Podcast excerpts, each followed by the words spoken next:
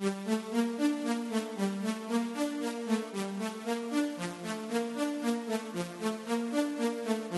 up? I'm Amanda Cosco, and you're listening to the Electric Runway Podcast, a podcast exploring the intersection of fashion and technology.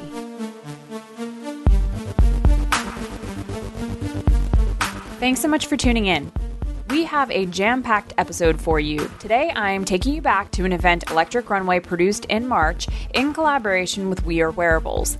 The event was called Women in Wearables, and it brought together more than 300 members of Toronto's tech community at the Mars Discovery District in Toronto to discuss issues of gender, diversity, and sexism in tech. The first voice you'll hear is me. I had the honor and privilege of giving opening remarks. I use this as an opportunity to tie the activism in the fashion tech community to the political activism happening around the world, including the Women's March on Washington. Then I'll introduce an amazing panel of women working in wearable tech, including Ariel Garten of InteraXon and Kate Hartman of the Social Body Lab. Before we get into today's episode, I wanted to let you know that Electric Runway has an amazing email newsletter. If you want to stay on top of what's new and next at the intersection of fashion and tech, we invite you to sign up using the form on the sidebar of our website at electricrunway.com. The newsletter keeps you updated with all of our work, travels, and research, as well as shares information about the newest developments in smart fashion, IoT, wearable tech, and augmented and virtual reality as they relate to fashion. Sign up on Electric Runway to get access. And now, to take you into today's conversation of women and wearables, my opening remarks from the event of that name produced in collaboration with We Are Wearables on March 28th in Toronto.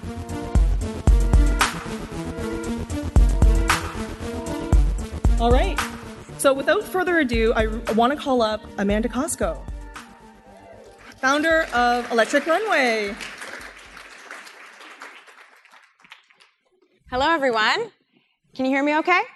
It is my absolute honor and privilege to welcome you to WWTO Women and Wearables Edition. Thank you so much for being here.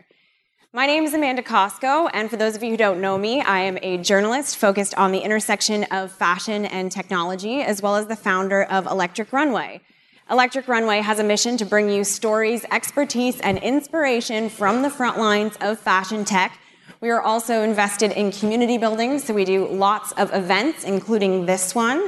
And obviously, my investment in fashion and technology touches wearables, which is why you've seen me on this stage before. So before I get into my talk today, I would just like to highlight a couple events coming up that Electric Runway is going to be involved in. I'm going to be hosting Make Fashion on April 1st. That's this Saturday in Calgary, Alberta. If you haven't heard of it, Make Fashion is a high tech, high fashion runway show that asks audiences to consider wearable technology beyond the wrist. And then on May 2nd, we've teamed up with Startup Here Toronto, the City of Toronto, the Design Exchange, and ModiFace to bring you in store, an immersive event on the future of retail, and that's here in Toronto. So if either of those sound interesting to you, talk to me after the show and we'll get you hooked up. Now, on to today's topic women and wearables. So it's my thesis, and I invite you to argue with me because that's what we're all about here at WWTO is dialogue. It is my thesis that women are emotional, and social, but that's exactly what wearable technology needs right now. I think we're hard pressed to enter into a conversation about women and wearables without first trying to define our terms. And I'm not going to stand up here and try to explain what it means to be a woman and I'm not going to stand up here and really try to, to define wearable technology either. I think that it's a conversation that we have to enter into understanding that the terms are slippery, what it means to identify as a woman, and what it means to talk about wearable technology in today's landscape where that can mean anything as modest as a Fitbit to a fully immersive headset that puts you in a new reality. So we're entering into this conversation understanding that the terms are are slippery, as I mentioned. But yet, there's never been a more important time to gather together. The Women's March on Washington was the largest protest in American history. And around the world, hundreds of thousands of women came together to rise up and say no to misogyny, say no to sexism. And I think that, you know, it's important that we take that message from International Women's Day, from the Women's March, and bring it back to our own communities. And that's really the impetus behind this event. How can we incite activism and equality in our own communities? Now, as someone who's interested in fashion, I was particularly interested in two symbols that came up from the Women's March. The first symbol was the pink pussy hats that were everywhere, and the second was the future is female t-shirt and slogan that resurfaced. I'm going to talk about the future is female t-shirt first. So this was a shirt that was originally made for a woman's bookstore in New York. It was famously photographed by Liza Cowan on the musician Alix Dobkin and has since resurfaced in this women's march as a, you know, a symbol of female empowerment. And the reason I bring it up here is to make the point that conversations of feminism today are in conversation with the feminism that came before us, in this instance, second wave feminism. The second reason I want to bring that shirt up is because it provokes the question what does that mean the future is female? where do males sit in that future if the future is female? Or perhaps, does it mean that the future could be feminine? And what would it mean to lead our businesses and our institutions with a more feminine approach? The pussy hats were interesting for me. I think that's the first time pussy has ever been said on this stage, so someone can tweet that. the pussy hats were interesting to me for two reasons. Number one, because they were a they were a kind of viral symbol. Women wanted to make a visual statement, and the symbol of the pussy hats being everywhere throughout the marches were kind of a, a symbol for women's collective online activism. They were a meme. A meme is a unit for carrying cultural ideas, and normally when we think about memes, we think about you know internet gifs and things like that. But I think that the, the pussy hats emerged as a living meme in real time. And what was also interesting to me about them is that they were knitted. And so they take something that is traditionally considered women's work, domestic activities like knitting and sewing, and repurposing them as symbols of activism. And so I think that can provide an interesting framework for our conversation today. So there was already a fashion connection to the women's movement. But as I researched it further, I was not surprised to learn that it actually went deeper. One of the main organizers of the Women's March is Bob Bland. She's actually now become the co founder and co chair of the Women's March. She's also a woman from my community because she is the CEO and founder of Manufacture New York. Now, if you haven't heard of it, Manufacture New York is a fashion incubator in Brooklyn with a specific interest in wearable technology, headed up by Dr. Amanda Parkes, who is one of the most well recognized creative technologists and chief technology officers, you know, in the world. And you know, it didn't surprise me to learn that these women were involved in the march in Washington because from my experience covering the wearable technology industry in the last couple of years, women are leaders. The women in my community are leaders. They are organizers. They are also creatives. This is Madison Maxey. She's the founder of Loomia, also based in Brooklyn. Loomia has just been given a grant to integrate heated apparel into all of the coats and blazers in Topshop. So coming to a Topshop near you, heated apparel. And that's just in Brooklyn. Those three women I just mentioned, that's just in Brooklyn. If we go over to San Francisco, we have Kristen Neidlinger, who is the founder of Sensoree, someone who is bringing emotion to wearable tech. Kristen is most known for her Ger Mood sweater, which is a sweater that takes, it reads emotion from the palm of your hand and translates that into color on the cowl of the sweater. And this is now being used in autism research. So someone who is taking what she calls extimacy, externalized intimacy, and making it a conversation in wearable technology. We can't have a conversation about women and wearables without talking about Anouk Wipprecht. Wipprecht is an internationally recognized fashion tech designer who gives new life to the female body through her connected couture. She's very interested in biomimicry, and this is her famous smoke dress. It's a dress that literally emits smoke when the wearer feels uncomfortable. So it uses sensors and she also has a spider dress, which you've probably seen before as well. But what I think is really cool about her work is she's not making tech for tech's sake. This is a new type of female expression, and it's very grounded in the female body. In Berlin, we have Lisa Lang. The women in my community are business leaders. They are CEOs. Lisa Lang is a stronghold of the wearable technology and fashion tech community in Berlin. She is taking concept and costume pieces and turning them into consumer products with the House of Electro Couture. And then here in Toronto, we have Ariel Garten, who you're going to hear from later on the panel. She is the founder of InteraXon, the, makes, the makers of Muse, someone who's bringing emotion and wellness to the conversation of wearable technology. We also have Kate Hartman, who you're going to hear from later, who is a creative technologist and the director of the Social Body Lab. They have a booth outside. Without Kate, so many women wouldn't be able to envision themselves in this world because of her leadership, they're able to.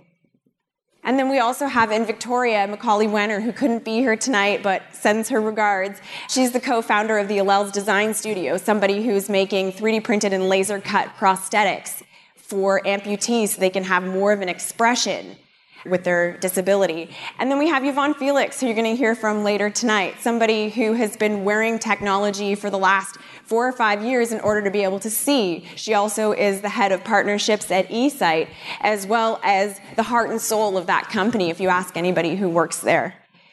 So I bring all of these points up, and I should say, we haven't even begun to scratch the surface. There are so many women that I could go on to name you know, we just don't have time to include them all in one, in one opening talk. But I should say that, you know, we can get on this stage and we can talk about the discrimination that women face in tech. We can get on stage and we can talk about how women only earn 75 cents on the male dollar. And I think those conversations are important, but I think it's also important to highlight the achievements of women in tech and talk about how these women are successful, not despite the fact that they're women, but because they're women, because they bring their passion and empathy to the conversation. So I hope you enjoy the rest of tonight, and I'll see you later on the panel.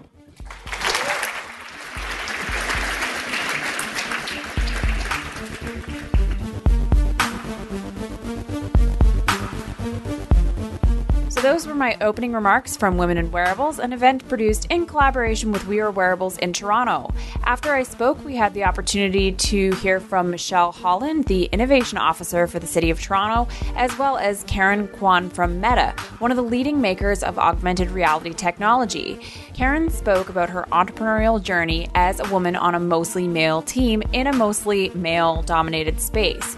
We also had the opportunity to hear from Anna Serrano of the Canadian Film Centre. She spoke about how we need to embrace discomfort. Anna said, in light of news of toxic masculinity in the workforce, we need to learn how to lean into conversations that make us uncomfortable in order to address inequality and move forward.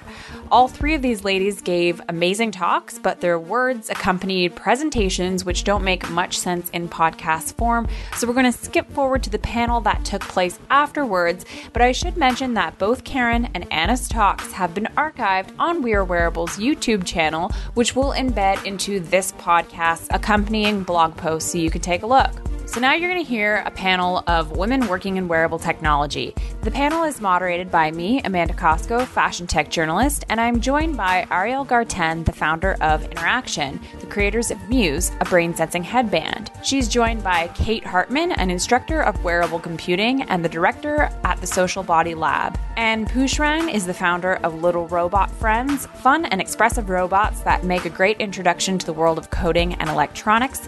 Lisa Neal is the founder of Linkitz, a wearable electronic toy for social play. Sky Gillespie is the Director of Digital Communications at Ripple, a wearable support network.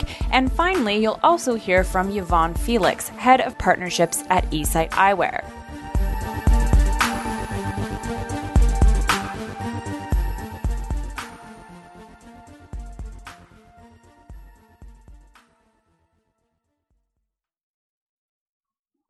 Well, welcome everybody. I think it'd be good to start by just introducing yourself and maybe give us the elevator pitch of who you are and what you do at your company. Hello, my name is Ariel Garten. I am, as you've heard, the co-founder of Muse. We make a brain sensing headband that helps you meditate. I'm currently on maternity leave, which is, you know, a relevant part of this conversation of women in wearables. That we actually have a tech space that is mature enough that allows people to take maternity leave and do all you need to do to raise a child while your company grows and continues to build products. My name is Kate Hartman. I'm the director of the Social Body Lab at OCAD University, where we focus on body centric technologies in the social context. Hi, everyone. My name is Ann Poochareon. I'm co founder and CEO of Little Robot Friends. We make coding toys and apps to try to help teach kids how to code. Hi, I'm Lisa Neal. I'm the co founder and CEO of Linkitz, and we make social wearable toys for girls to try to encourage more little girls to gain experience and confidence with tech. Hi, I'm Sky Gillespie, the Director of Digital Communications at Ripple, and we are a personal wearable security service. Hi, my name is Yvonne Felix. I am head of eSight's partnership team, and I was eSight's beta tester before it was commercially available. It changed my life in a way that I decided I wanted to be a part of making blindness history. Great. So, we actually had a Women in Wearables conversation, I think it was two years ago, and a lot of the conversation centered around products. There's not enough products for women on the market. What does that mean? And with products that were on the market were just smaller, pinker versions of the male of their male counterparts. So now we see lots of products targeted towards women on the market. Uh, the wearable tech sector has obviously matured. Does more products equal progress? Where are we today? Open question. I definitely think that more products equals progress. I think it's an indication that the market sees the value of the products and that women's voices have been heard in the design and usage of these products. I also think that they say if you can't see it, you can't be it. So seeing women in leadership roles in hardware companies is really important to inspire the next generation.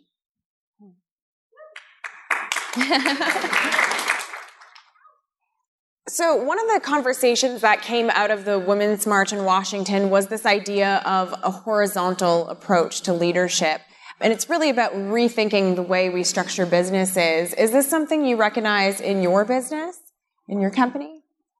So I'm in the position, I run a research lab at a university, and so I'm in the position where my employees are also my students. And for me, I feel like I have as much to learn from them as they do from me. And I think that, you know, in a lot of the contexts we're working in, there's a lot of smart people. You know, if we're not employing smart people, then there's a problem. So, you know, looking at leadership structures that bring more people up into leadership positions holds a lot of potential. Mm-hmm. Yvonne, did you want to add to that? The reason I call you out specifically is just because, as I said in my introductory comments, anyone who knows eSight knows you because you're the heart and soul of the company, you wear the product, and you're the face of it in a lot of ways. So I'm wondering how you being a fixture in that organization changes the structure of the organization. I was literally trying to think of how do I say it in in two sentences.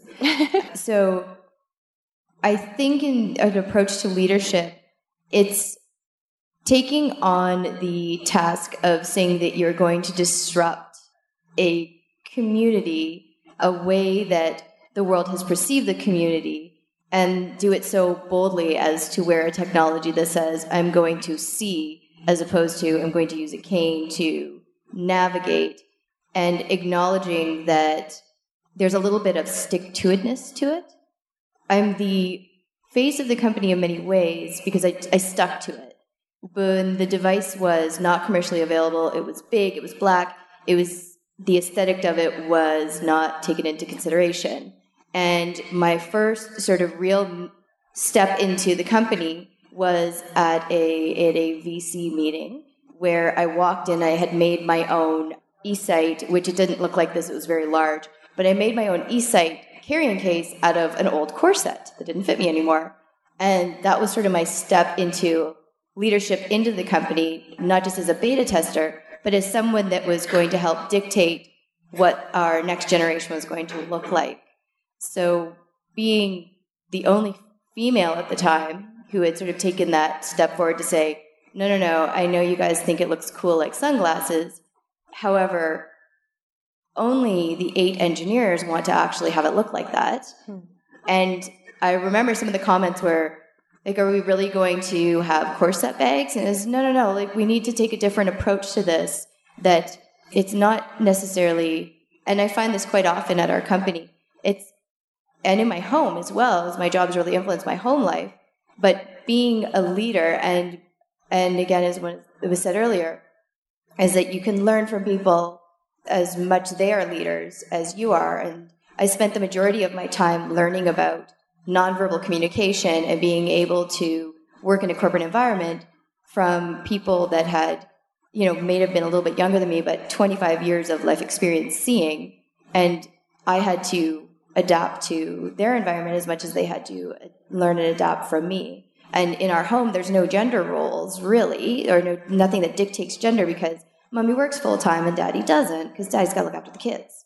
Mm. So their leadership is across the board. It's it's sort of the stick to-ness and the determination to say, I'm doing this because uh, someone pointed out, I pointed out earlier, being uncomfortable is the precipice of I'm going to jump. I don't know what's going to happen, but I'm going to jump and I'm going to tell myself it's going to be okay. And everybody around is going to see that and go, hey, she's alive.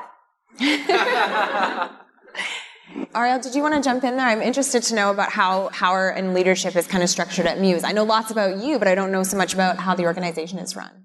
Awesome. And I think Yvonne actually made a point that is critical in any company, which is that each and every person in the company has to be empowered to do what they think is right, to see what they want to imagine come to fruition in the world.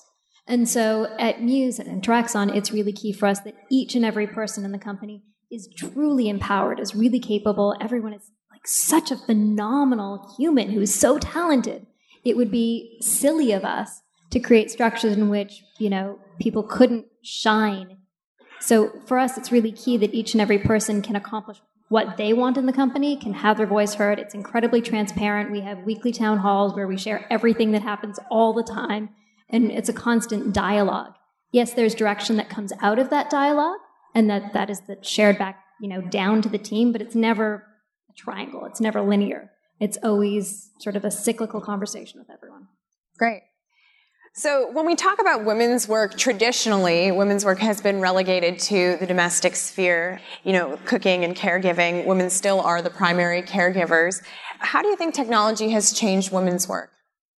Well, I mean, washless Wednesdays, workless Wednesdays, when the washing machine came into being, you no longer had to spend your entire day washing, and all of a sudden you had all of this free time. And, you know, thus became the myth of the woman who likes to watch soaps and do nothing all day long because technology does it all for her. I think these days that was probably always a myth, by the way.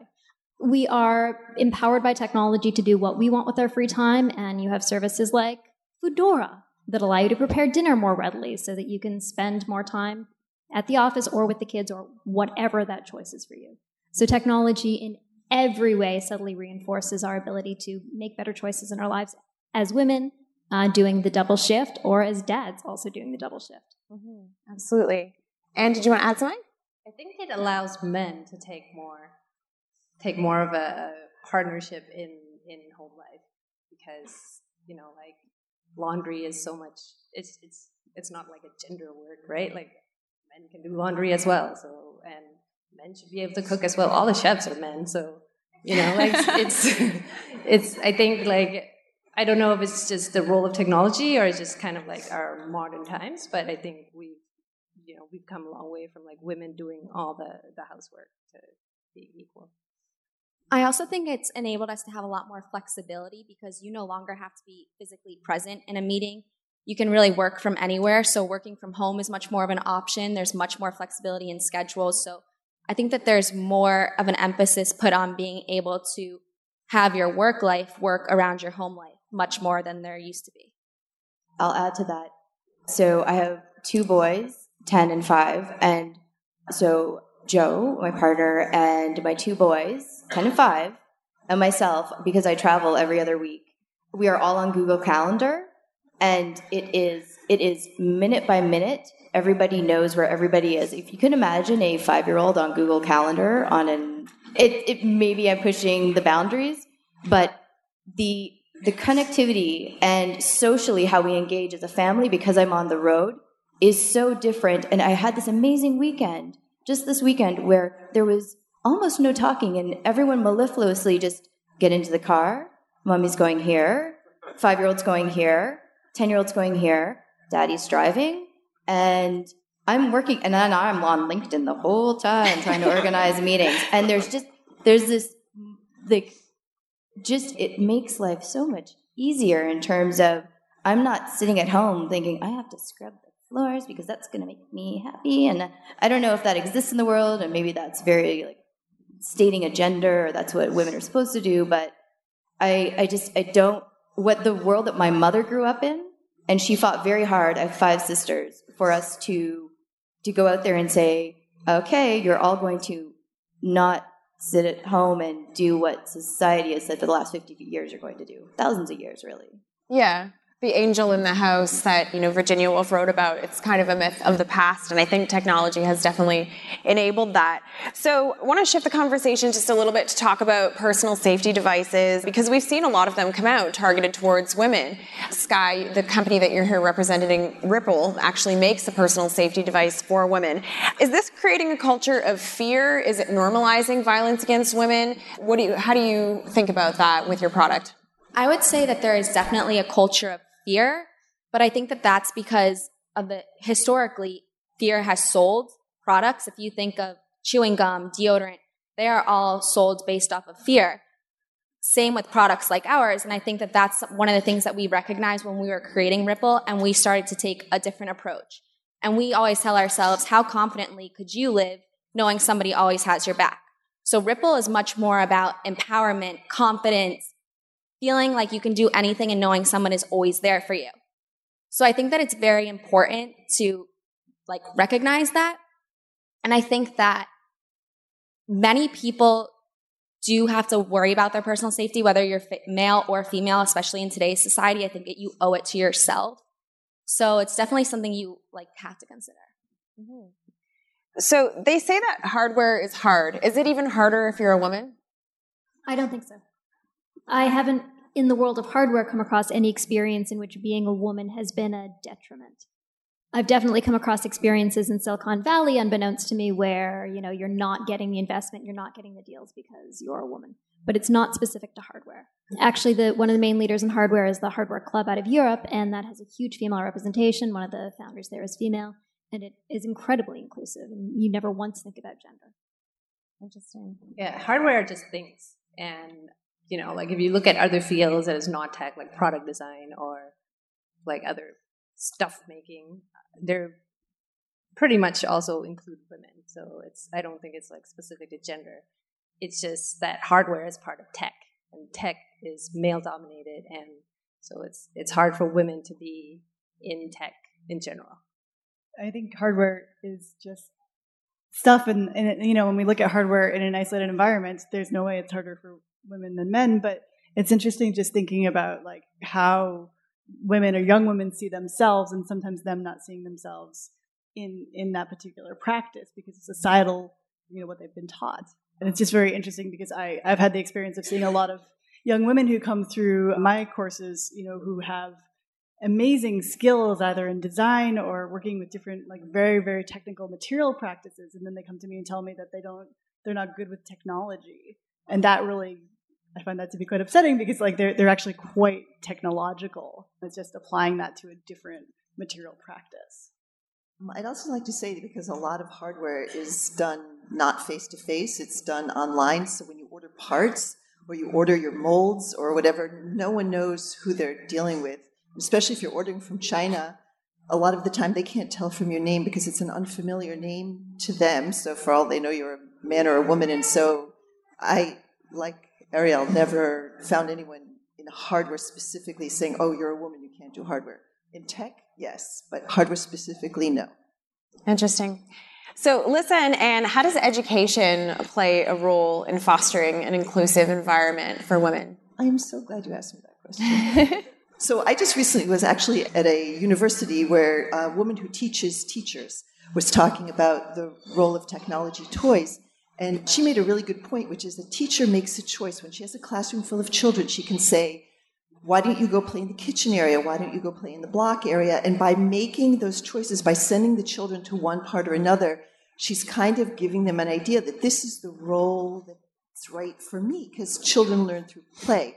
So I think it's, obviously, I think it's really important to have toys that appeal to both genders, but in particular girls who are underrepresented, to give them the opportunity to build, to test, to experiment, and not just send the girls to the kitchen area, but also to send them to the tech corner, which lots of schools have now with toys like Code-a-pillar and you know the robot blocks, whose name I'm forgetting. I'm sorry, robot block people. But and do you want to add to that?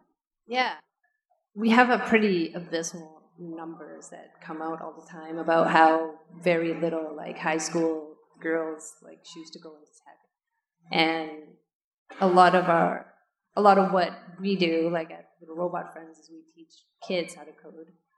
We spend a lot of time working with like younger kids, and I just noticed that basically it's 50-50 like girls and boys are pretty much at you know that young age they're across the board they're all interested in the same things.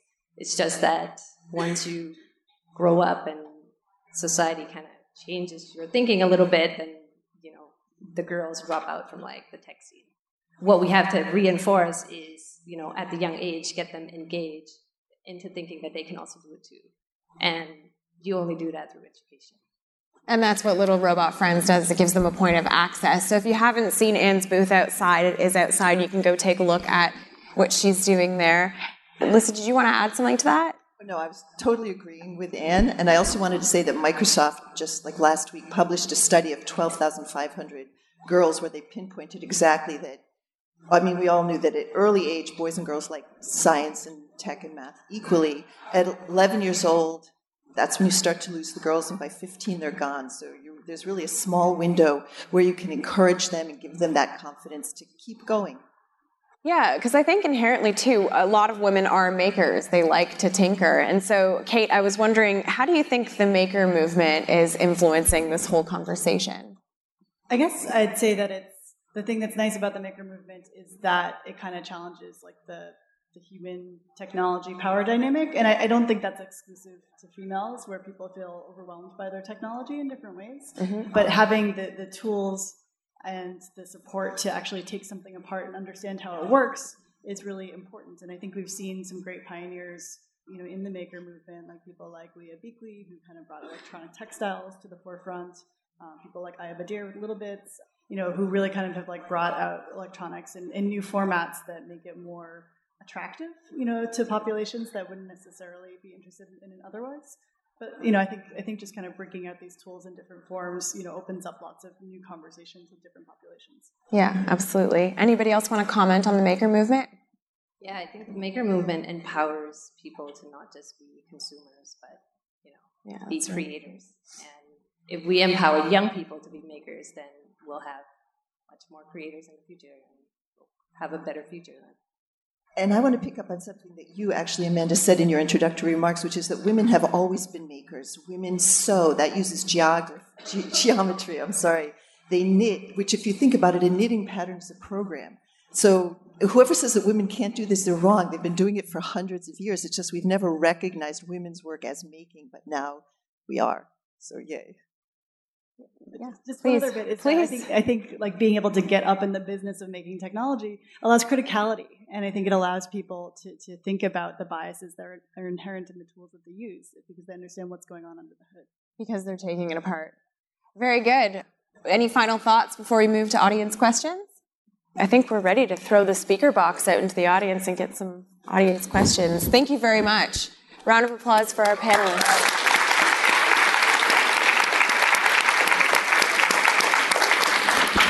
Questions from the audience? We have a hand up over there. So it's really amazing that all you guys are in tech. Oops, wow, okay.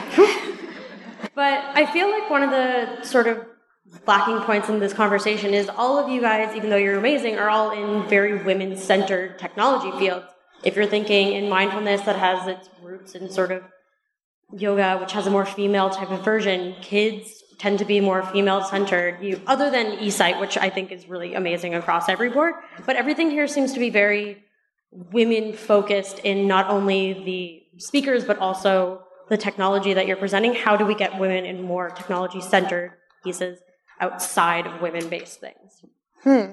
So that's an awesome, awesome, awesome question. I want to kind of tease it apart a little bit because and, and, maybe sort of debunk some myths in the process. You might look at this and say, oh, Muse, it's a meditation device that's a female focused thing. Well, we started with a brain sensing headband that let you control lights on a building across the room. And it was actually my male co founder that said, Hey, meditation is amazing. This is going to be really the best use of this technology to empower humans all together to, you know, accomplish what we want to do in our lives. So I ask that question too a lot, and I sometimes get irritated when a lot of the conversation is just around women and technology and fashion, and that's it. And so you do need to ask the question, and we do need to really unpack that. But we also have to kind of undo this notion that fashion is just female or meditation is just female, because I think there's an anti male bias that we're introducing when we ask those questions as well. So thank you. It was an awesome question. Yeah, anyone else? Take that? Yeah, in education or in design, in other fields of work, you don't really, you know, like it's it's in tech that we complain that women are not represented enough, and which is true. But I work with a lot of educators, and they're pretty much 95% female. You know, maybe because it's traditional roles from when, you know, like we brought up the kids and teachers and all that stuff. But we also have to recognize, I think, that women are also doing other equally important work, even though it's not the forefront and it's not as sexy as like tech startup and making billions of dollars. But they're busy. They're doing other things, and they might just probably are just not headlining TechCrunch or whatever. But yeah, we, I just feel like we have to recognize that part too. Next question. So a couple of days ago, I was reading Stack Overflow's newest report on the distribution of the ethnicity and gender in the just as coder programmers. And the numbers are not very good as, as far as gender distribution goes. Like the, I think it's somewhere on still over 80%, at least the Stack Overflow's data shows the programmers are still male, and most of them, over 70%, I think, I don't remember the exact number, are Caucasian. My question is, do you as female leaders in technology field see this reality being one day reversed into a more evenly distributed, at least let's a 50-50? Or it's always going to be more, not always going to be like, as, in, as long as the perceivable future is going to, be more male dominated, at least in engineering department. And as the other field, in broader sense, I'm, I'm trying to ask, do you see this type of the uh, occupational divide along the gender line always going to be existed? Or do you see this thing is going to be one day eliminated altogether? So the question is about white male coders, programmers, and is that always going to be the status quo? Yeah, please. Okay. So I don't know if you guys saw, but two years ago, NPR's Planet Money had this amazing report on what happened to all the women in coded. You should definitely go out and, and, and read it. But what they showed was like when I was a kid, which was a long time ago, there 90% of the doctors and the lawyers in America were male. And by 1980, it was close to 50%. And now I think, like in medical school, there are actually, in law school, more women than men. But in computer science, you see the line went up, up, up until 1983, and then it plummeted. And they said, what, why did that happen? And the reason was because, well, it's a correlation, not necessarily a causation, but they showed that that was because when the personal computer was introduced, it was marketed as a toy for boys. And so boys got more coding, they got more experience, they got more confidence, and then, you know, guys are full of confidence and girls tend to underplay their strengths. Generally, I'm not saying all women and all men and they attribute the drop in women in computer science to that year. They can pinpoint it. So that is why it is having events like this where women can see that women can do it, that women can achieve, that women are just as smart, sometimes smarter. That is why these events are so important. And I do think that it will change. There's no, nothing inherently engineering that says only men can do it or about coding for that matter. So I think it will change to 50%. And thank you all for being here and supporting the idea that this is something women do. Thank you. I'm done. thank you. I think that's actually a great note to end on. So, thank you so much to all of our panelists for being here, and stay tuned for the Hardware Cup. Thank you. I won't shake your hand, but thank you. That was my conversation with Ariel Garten, Kate Hartman, and Poochareon, Lisa Neal, Sky Gillespie, and Yvonne Felix, recorded in March at Electric Runway's event in collaboration with We Are Wearables called Women in Wearables. If you like this episode, please don't forget to subscribe and leave us a five star rating on iTunes. It helps listeners just like you find content just like ours. Tune in next week where you'll hear from a company that wants to make any digital content, including video, shoppable. Joy Tang is the founder of Markable, a company using visual recognition, artificial intelligence technology to make fashion see now, shop now. That's on next week's episode. Until next time, here's looking towards the future.